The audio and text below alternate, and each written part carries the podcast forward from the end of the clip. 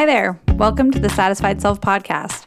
I'm Caitlin. I'm a licensed independent clinical social worker working in private practice in Boston, and I am the host for this podcast.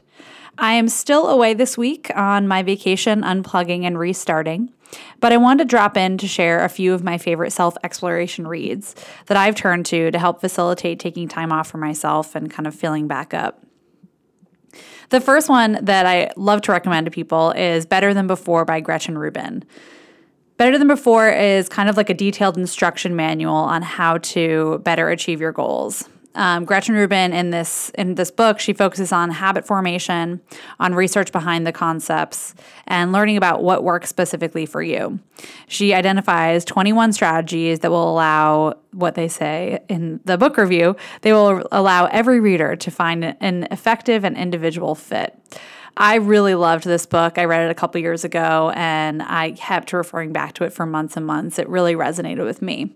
So, if you're looking to brush up on um, habit formation um, and get to know yourself a little bit better, that's a great read.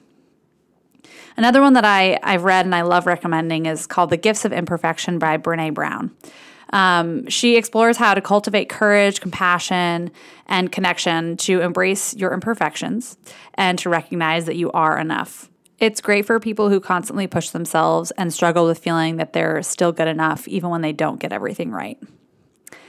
Another one is uh, called You Are a Badass by Jen Sincero. Um, so, this book helps you figure out basically how to stop getting in your own way and to realize your potential. It's not a book for everyone, as Jen Sincero can be a little bit in your face. But if it's up your alley, it can be a fun read for when you're kind of in need of checking in with yourself around confidence. One that kind of it falls in a different category than those, but that I still found really illuminating was um, and helpful was called uh, Brida by Paulo Coelho. It's a fictional novel written by uh, the same author who wrote The Alchemist. It's a really great tale for when you might be feeling a little bit lost um, spiritually. So, in this book, Coelho uses a story basically to illuminate a spiritual and emotional journey of a young woman. Um, and it's definitely not as um, concrete and um, straightforward in kind of the self help um, category, but I find it a really wonderful, um, kind of inspiring and thought provoking read.